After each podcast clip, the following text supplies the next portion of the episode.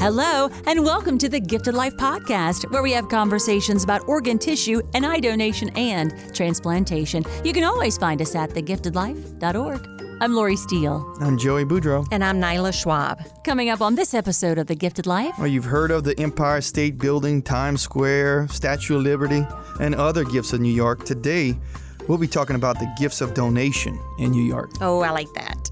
Um, I'm going to be talking about how important it is to love yourself and the effects that it has on you and it also on others. I like that. All that and more right here on this episode of the Gifted Life Podcast. Hang on to your hats.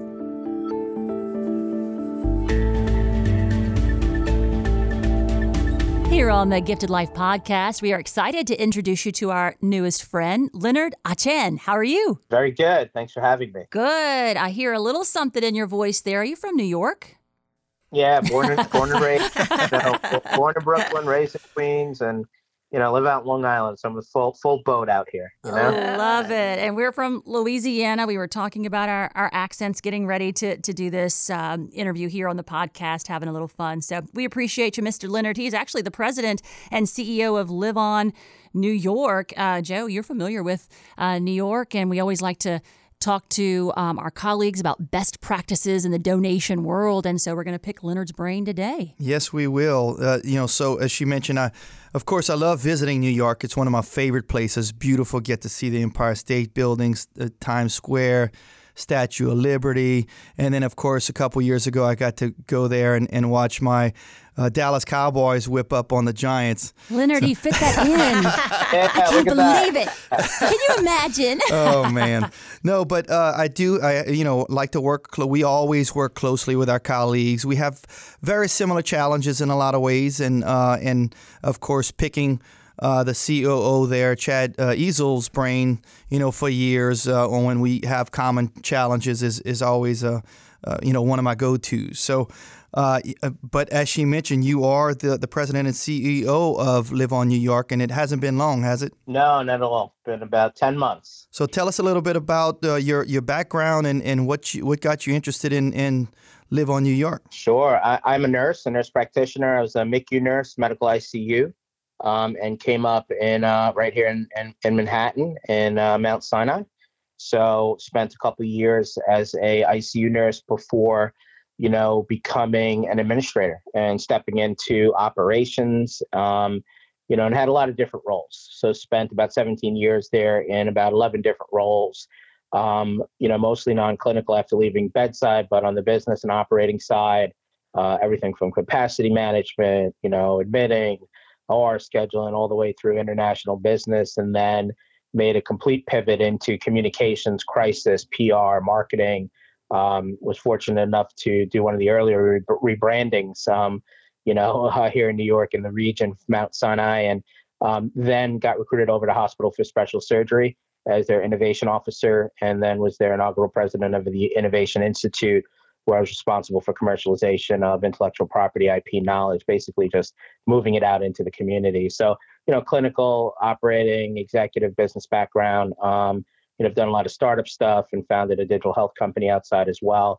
So I had had that DNA, um, and you know, was known mostly, regardless of the roles that I was in, to serve community. Never left my patients, love my patients, love you know the patients, you know, broadly, globally, and um, have done everything to continue down that path. And you know, just uh, you know, last uh, Q4 got a call uh, from a recruiter who you know just said, "Hey, uh, we're looking for somebody to look at this role," and I took a look at it and um, had a conversation. And quite frankly, I think the word that I could remember um, is being ashamed. I think that the word, you know, that that I'd associate to that was, wait a minute, you know, I've been in the healthcare and broader, you know, community game for, you know, now 22, 23 years at that time. Um, how did I miss this?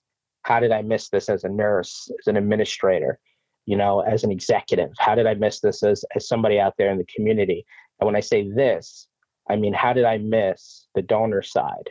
of what happens, the logistics, the clinical, the passion, the community, um, the giving of it. Not that I was completely unaware, right? But I was not, I was not as aware as I obviously am now. Um, you know, in the clinical settings, in the hospitals and community, we focus a lot on the receiving side, the transplant side, where that precious gift of life goes.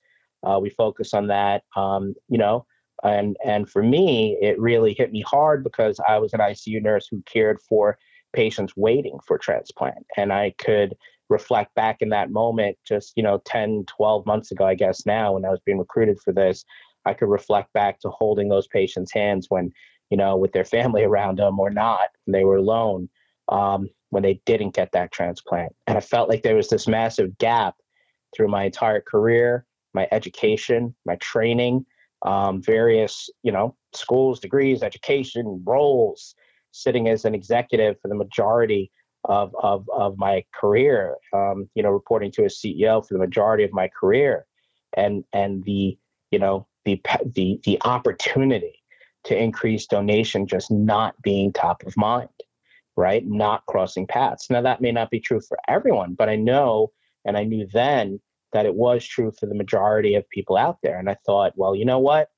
If I was so ignorant of it, if there was an opportunity for me to go on the other side of the table, now that this has been brought to my awareness, and and if I was the offender of it, if I was the person who knew the least of it, if I was the person who maybe you know shied away from or didn't assist that nurse coming in from the OPO 20 something years ago because I was too focused on my patient who was not brain dead, but alive. I was focused on my other patient and didn't know, you know what? That other patient that I might be ignoring now because I see them as brain dead or I'm not aware or I don't know better. That patient is a hero. That patient could save eight people's lives. If I knew that then, if I knew that then, I would have dedicated my career and and and been as passionate as I am now to course correcting that as much as I possibly could. So that awakening drove me to you know continue the, through that process and ultimately have the you know the privilege and, and the honor to to lead live on new york um, in in a time of a turnaround and in a time where you know we're, we're making it happen. We're we're out there with the community. We're out there in the hospitals. We are out there with the business community. We are out there with the media and and we're making it happen we're, we're correcting something that i can only reflect on myself about and say hey, maybe there's more people out there where for cultural reasons, reasons of just a lack of exposure, education, um, you know, through their through their training as nurses or physicians or clinicians or administrators, whatever it is, since I was on that other side, what could I do about it? How could I make it better? Leonard, so you were hired. You got it. You yeah. did a good job. wow. Leonard, I was just sitting here thinking, I could just sit here and listen to you. I think I'm just like listening. Yes. it's, you know, it's, it's, I so, love it. it's so powerful to hear you first admit or, or recognize or be aware that there is so much that you had missed in your career in, in the hospital about donation, even though you were on the front lines being part of that. And for you to step into a role and take what you didn't know and now you're making that part of your mission it sounds like is um, is really changing the dynamics of your area that you cover it sounds like. Absolutely. Yeah absolutely. And you know i, I throw the statement around i'll throw it around now but you know do, do unto others as you'd have them do unto you right? When we're all waiting on that receiving side we're praying and hoping and wishing with our family around us right? That somebody's going to make that decision for us, but we're not thinking about it when we don't. We're often not. That's the big lesson learned. And that's what we're trying to get out there that message to understand the powerful gift of organ and, and, and tissue donation and, and the impact it can have to help not, not only the donor and their family live on, but obviously the recipient live on. Yeah, so uh, Leonard, you and I have some parallels. Of course, you've got such a well rounded experience, uh, but I do come from a nursing background. I was an emergency room nurse. I, I worked in, in, the ICU and then, and then in the emergency room for uh, seven years or so. Um, and it wasn't until you know there was an opening for LOPA, and uh, and I said, well, you know, one of my friends had, had worked as a recovery coordinator. Well, let me you know try it out and I didn't, I just didn't realize, you know, once I started and a couple months, three months, six months in, realize the impact that you, that a nurse or a healthcare worker can have positively or negatively. Like you just being, like you mentioned, you know, you didn't say the word ignorant, but for me, I felt like I was ignorant. You know, I, I knew that an OPO was existed, an organ procurement organization existed, I knew LOPA existed, but you know I just had the wrong ideas, and and it wasn't until really dipping my feet into it and and being a part of it and seeing how powerful the donation process is and how powerful being a donor is to that donor's family. You know, before I finally uh, said, oh, I'm like, how how could I have missed this? It was kind of the same same type of thing. It's crazy as I hear you saying it. It was the same feelings that I had 20 years ago when I when I joined into the field. Oh yeah, big time, big time. And it's not even our professional upbringing, right? Let's you know, um, even culturally, right? Being a New Yorker, the myths, the urban legends, all the all the information that you get. You know, whether you're watching a movie and that's your only context for what it is that we do, that the community entrusts us with, right? That's all you've got, right? And you know, we we we are both in two completely, you know, similar demographics and melting pots of culture and urban legend, right?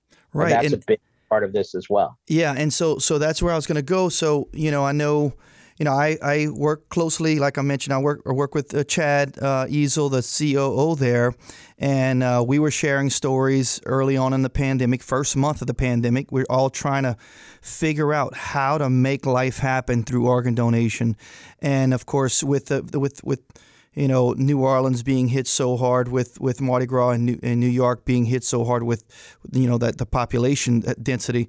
Um, it, it, we had the similar problems at the beginning, and I can remember at one point have him saying that there were only, you know, like 11 transplants in a period where there would have normally been 50 or 60 transplants, and because of lack of access and because you know COVID was was just overrunning the the, the hospital and healthcare systems. So so going from that just a couple years ago till you know this past year, you guys you know had a, a, a really huge milestone, hitting a thousand uh, transplants. That's a remarkable turnaround. So first of all, kudos to Live On New York, you guys there uh, for for making that turnaround. And se- but secondly, so what do you see? You talked about the, the you know kind of cultural aspects and different you know different melting pot. What do you see there at, New, at, at Live On New York in, in New York City? Of course, covering Long Island, New York, New York City itself, and and uh, kind of the surrounding areas right there. What do you see as as your biggest uh, challenges and, and some of the things that you really try to have to focus on that are unique to to that area? Yeah, no, great question. You know, so um, and and again, very similar, you know, areas that that we're coming from, right? So it's interesting. Um, logistics, right? Just the logistical management of the movement of this precious gift to those in need, right? We you know, on, on, on any given day, we could feel like we have more in common with Amazon than we might with a hospital or healthcare provider. In fact, right, many OPOs, at least in New York, we know that we don't practice medicine. We may be clinical, we may be operational, we may be logistic, but but we don't do that, right?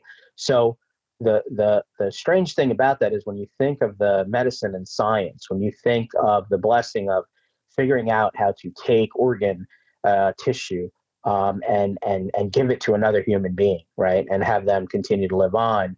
When you think of the difficulty, the science, the research, the you know everything that it took to do that, why should somebody die because it's snowing outside? Why should they because of traffic? Why should they because of congestion? Right? Um, you know, the really hyper focusing and thinking about how to become, uh, you know, and, and create best practices around the logistical management of it I think is the future. I think that's what Live On has has has set the stage for. We did it out of necessity. I think COVID, no differently than COVID accelerating technology, no different than COVID accelerating, um, you know, just breaking down barriers and creating new efficient processes across every sector, not just healthcare, but business, logistics, travel, etc., and having a new way of doing things. I think that coming in a hard hit area out of New York beyond our just resilience, right? It did two things. it created new pathways for us to accelerate and scale what we're doing. And we're in, in, the stages of codifying that. And I'll talk a little bit more about our 2022 data in a second. The other thing, though, that it did was it had a reawakening of community and what it means, right? For me, the reason that you know I moved from HSS, uh, you know, an unbelievable organization here in New York, a, a crown jewel, you know, in, in, the healthcare academic community. But the reason I did it was I, I was driving by 11 hospitals every day with my colleagues getting crushed, seeing my community get hurt, and knowing that I can make a contribution. Right when that call came, all of those things lined up. It wasn't just that ignorance and that awakening, but it was aligning with the fact that I needed to make a larger contribution to understand and get back to closer closer to community, right? So so that's the groundwork. I think COVID accelerated that. I think we pushed through it, including you know, um, right, COVID organs, right? Patients and, and donors who had COVID that ended up becoming donors and us transplanting those organs. I couldn't even tell you how many of those took place. So creating new not only logistics uh, patterns, best practices, and pathways, but also pushing and forcing innovation um, out of necessity is, I think, what we're seeing happen. Uh, you know, in the first six months of 2022, and and I go on and on about how many changes we put in place, but in the first six months, Live On New York's had a 33% increase in organ donors. We've had a 40% increase in organs transplanted and a 32% increase in tissue donors, right? We've brought a lot of talent in because, again, that awakening said, you know what? How many other hospital operators, business community leaders, um, logistical experts out there that could come into the OPO, right, and bring that, right? Diversity, more than race, color, creed, religion, diversity is also not only about that here in New York, but it's also about getting industry experts from different walks of life and different experiences to come in and contribute. So we started to do that in December. We started to, you know, break things, iterate, fix things, see what worked, see what didn't, move the things that didn't on along, and scale what worked. Um, and and that's what we're looking at right now. We've broke, you know, all our historical records here in New York um, over the last few months um, for donors, for organs transplanted, and for tissue uh, donors. So we're feeling good about that. We don't at all pat ourselves in the back. We're not at all even proud of it you know, how could you be, you know, when, you know, eight to 9,000 people woke up this morning still in need here in New York? You can't. Um, you know, I'm, I'm relentless about the, the pursuit of continuing to stack on top of that to change and save more lives. Um, and we're just putting the talent and team around it to make it happen. But yeah, that's what I think happened. I think we had a, a, a double effect, right? We had the forced innovation, and then we had the heart right? The heart side of it, the community, generosity, that thousand, that threshold we crossed, which was a paradigm shift at the end of the year for the staff and for the community, and for everyone to say, okay, they passed that thousand. Um, and now we're scaling, you know, 12 to 1300 this year. I love it. When you're talking to us today, eh, eh, you know, I take notes and you keep talking about community and, and reaching out. And that's part of uh, what I do here at LOPA is connecting with those who have walked the walk, talked the talk, um, and who are out in our communities trying to increase that registry. And so I was inspired uh, just by these heroes um, that you guys helped tell their stories, the heroes who died in the line of duty. And I think how powerful if you can tell one person's story and it could have this ripple effect uh, of impacting lives in a positive way down the line. I think you guys did a great job of getting coverage and then helping to tell those stories. Yeah, no, thank you. And it was important for us all to make sure that that coverage was national and global, right? This isn't there are there are no real you know lines between the OPOs. There are no lines between our DSAs. I mean, we could we could still have them functionally, but it's our responsibility to help one another. Just just increase donation across the board. And you know, when when officer and, and detective, you know, Wilbert Mora and and firefighter Jesse Gerhart, you know, had had passed away. Officer Mora being tragically killed in the line of duty. Um, we worked with and and it, and put a strategy together, and it was at the request of the families in both those circumstances to advocate to get the word out, and the media was unbelievable. We had over a billion media impressions, a billion unpaid media impressions in about three to four months and had calls from you know global global families even in the hospitals people who saw uh, what happened in India, who saw what happened in Switzerland, who saw what happened in Southeast Asia, people who said on the phone giving authorization, I want my loved one to be an organ donor hero. Um, and and for me, it was a direct correlation to the impact of advocacy and media, which is again, while I'll, I'll thank you, you you all right now that you know, look, this call and just people understanding this will will save lives, right? Media plays a critical role, and we were sure to thank them all. But yeah, that that was you know over a billion and counting media impressions from that. Um, and again, it was the family who called and said, you know, can you do this? Can you can you advocate? You know, what what could be done? Um, so yeah, so Live On stepped up and and you know it's it's made an impact. It's made a significant impact. Wow, you know, I, I sit here and I, and I listen to gosh, y'all, have had so much going on.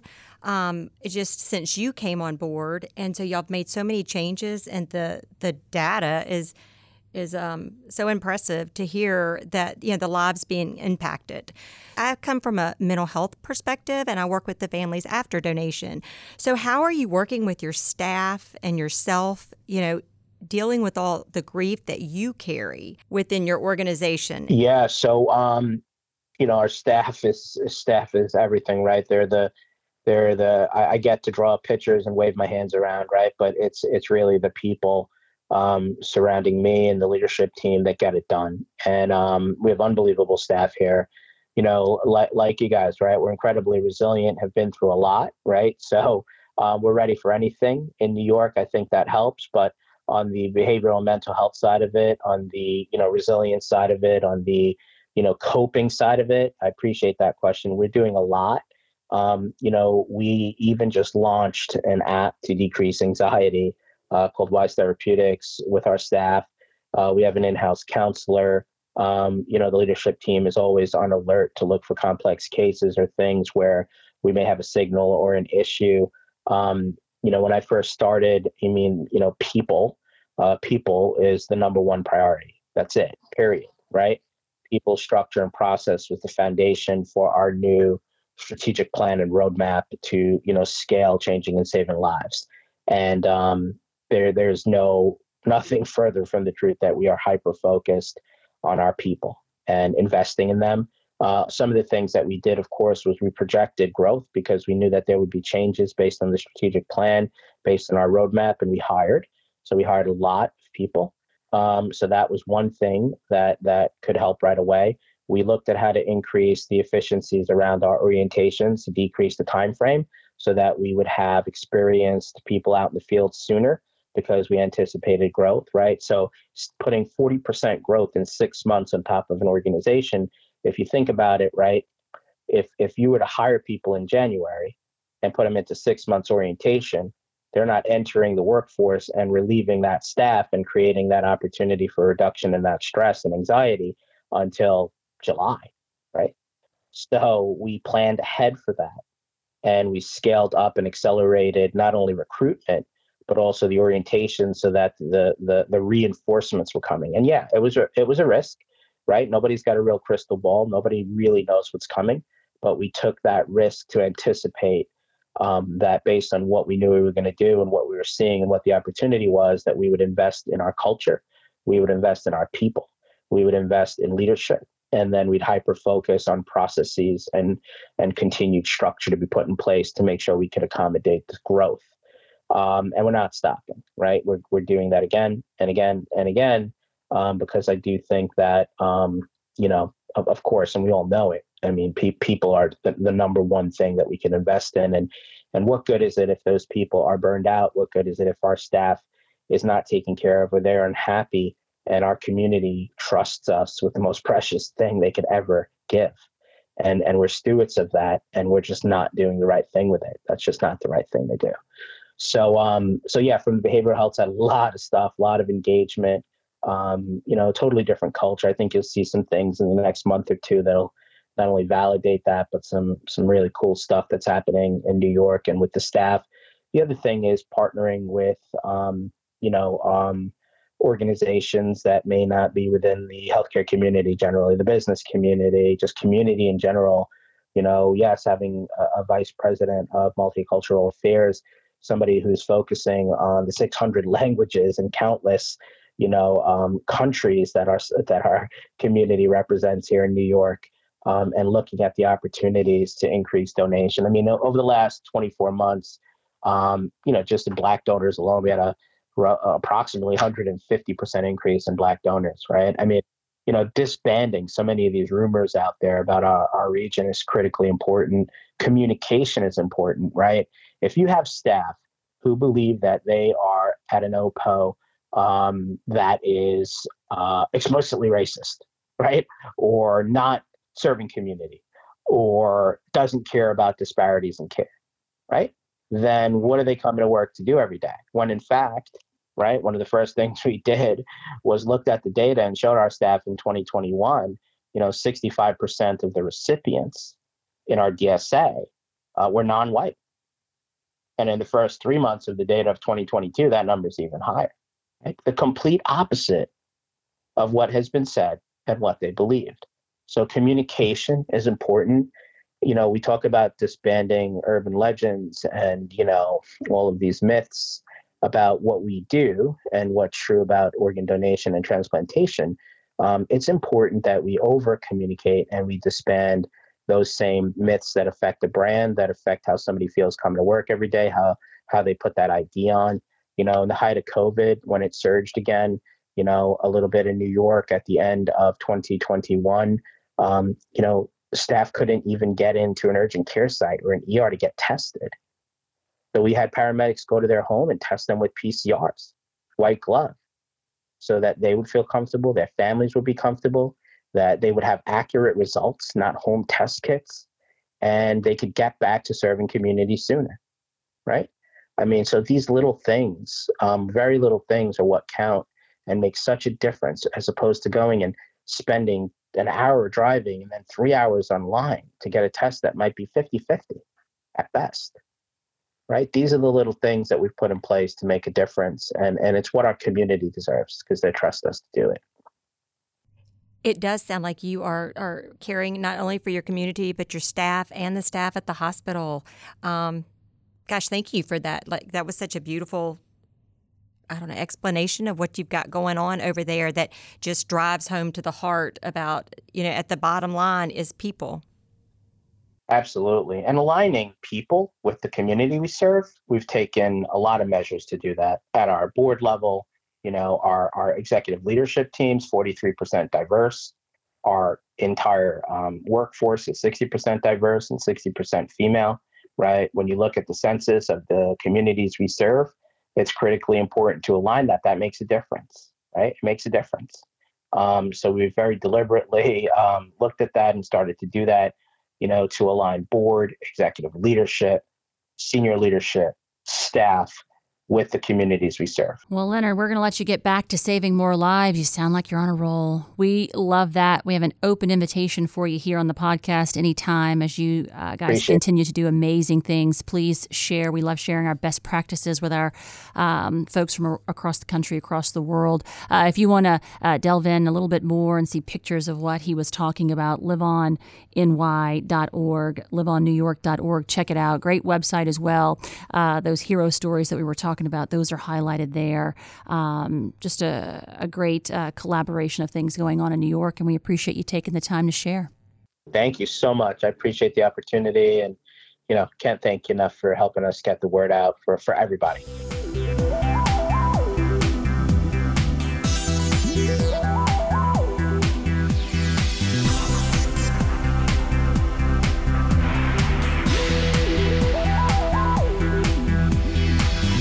All right, guys, we're taking a moment for mental health. Yeah, and I love bubble baths and I love me some wine. So tell me what they have to do in today's segment. Oh, sure. That can be self care, but I think the word self care has been thrown around a lot. You're right. So people hear and they're like, self care. So it's interesting. It's a coping skill.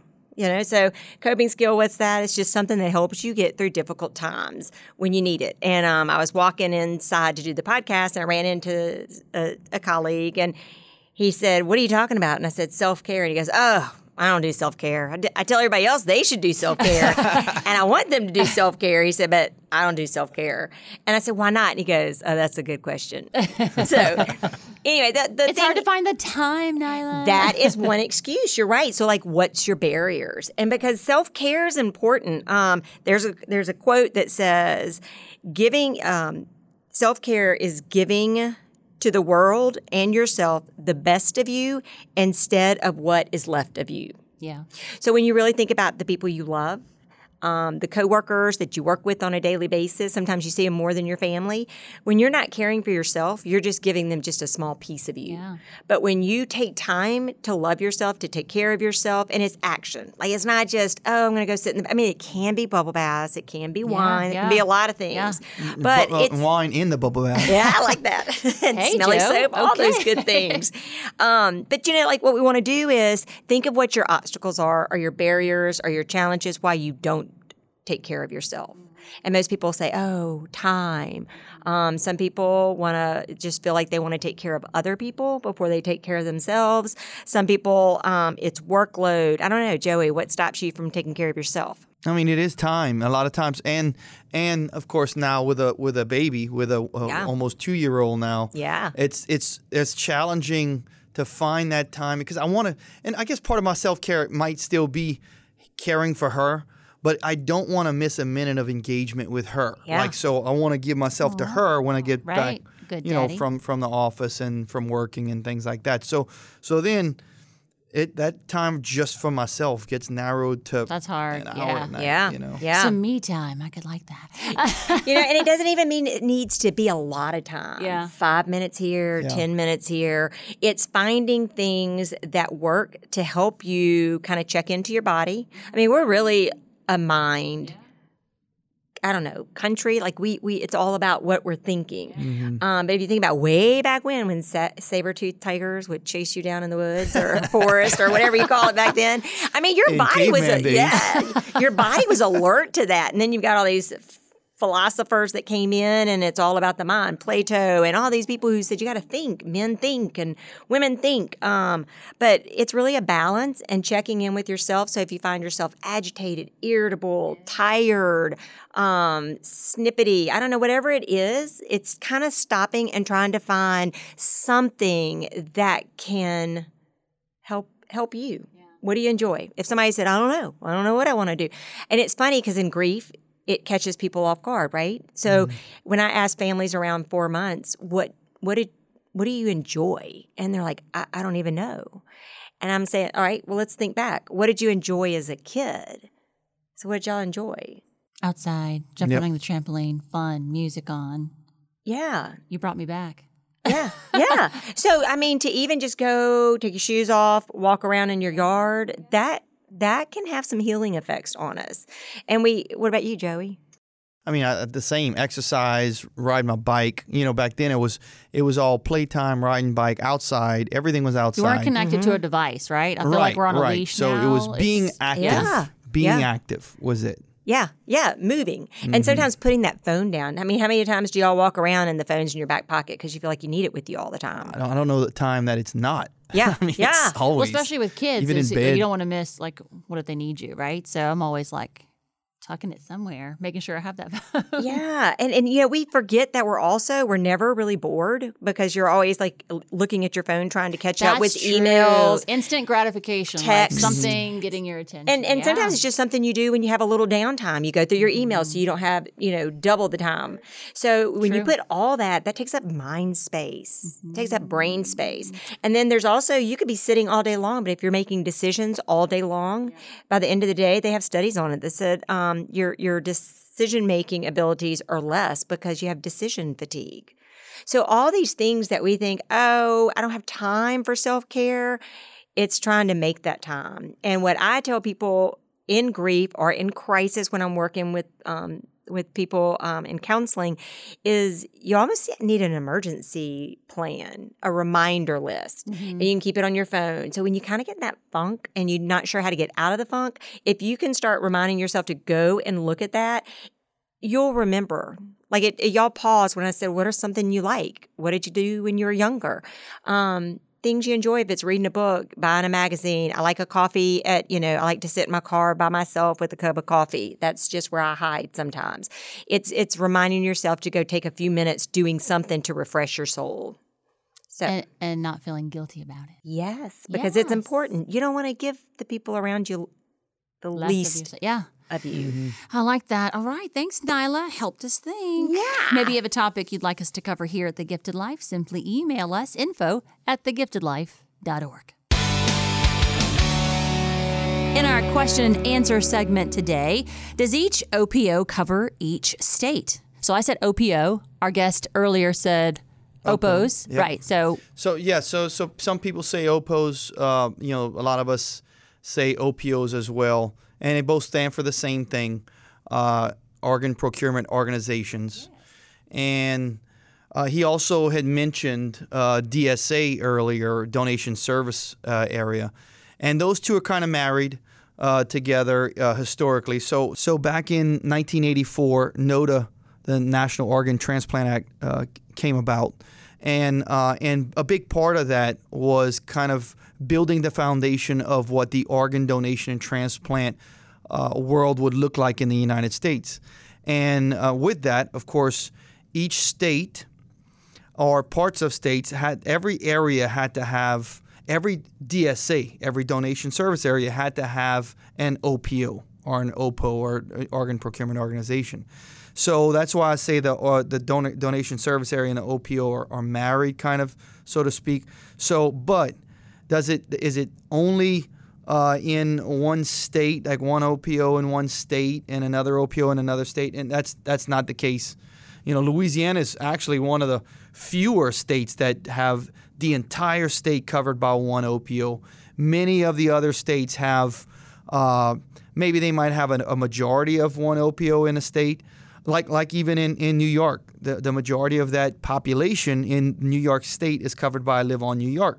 But there are other OPOs in that state, and Florida has a number of them.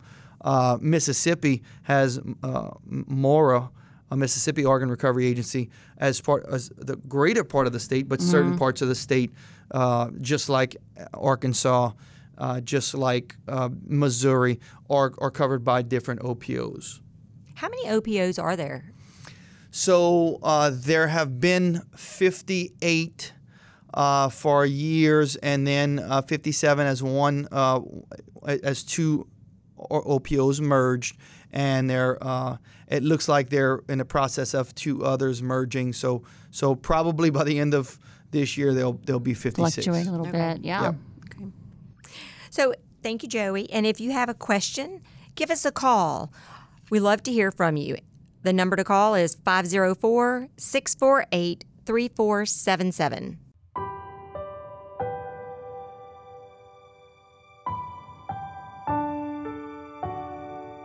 In every episode of The Gifted Life, we honor a hero. Today's hero, Maria Markell.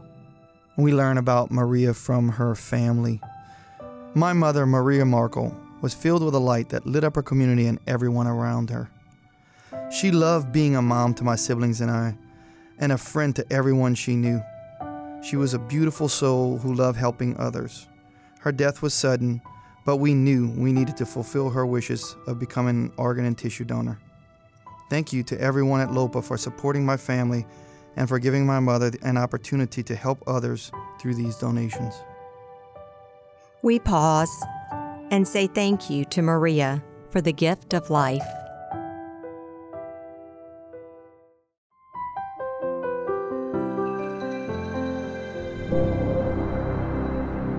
All right, guys, closing the books on episode 197 of The Gifted Life. Thanks for listening. And remember, you can register as an organ, tissue, and eye donor anytime at registerme.org. We thank Leonard Achan for coming on. He is the president and CEO of Live On New York.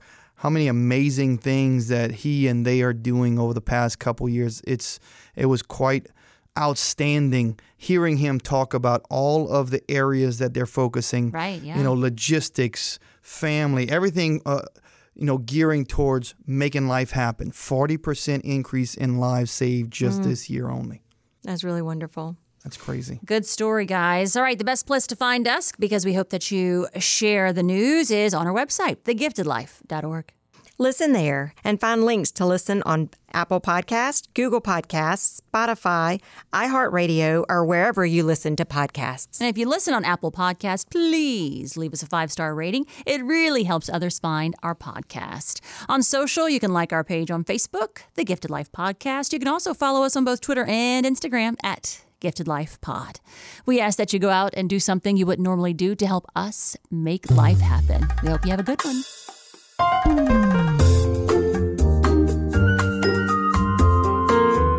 This is a production of the Louisiana Organ Procurement Agency, or LOPA. The Gifted Life is hosted by Lori Steele, Joey Boudreau, and Nala Schwab. Our executive producer is Kirsten Hines. Producer is Shalon Caraway. Intern is Rebecca Renham. And we are recorded, engineered, and mixed in our Covington, Louisiana studio by Troy Perez.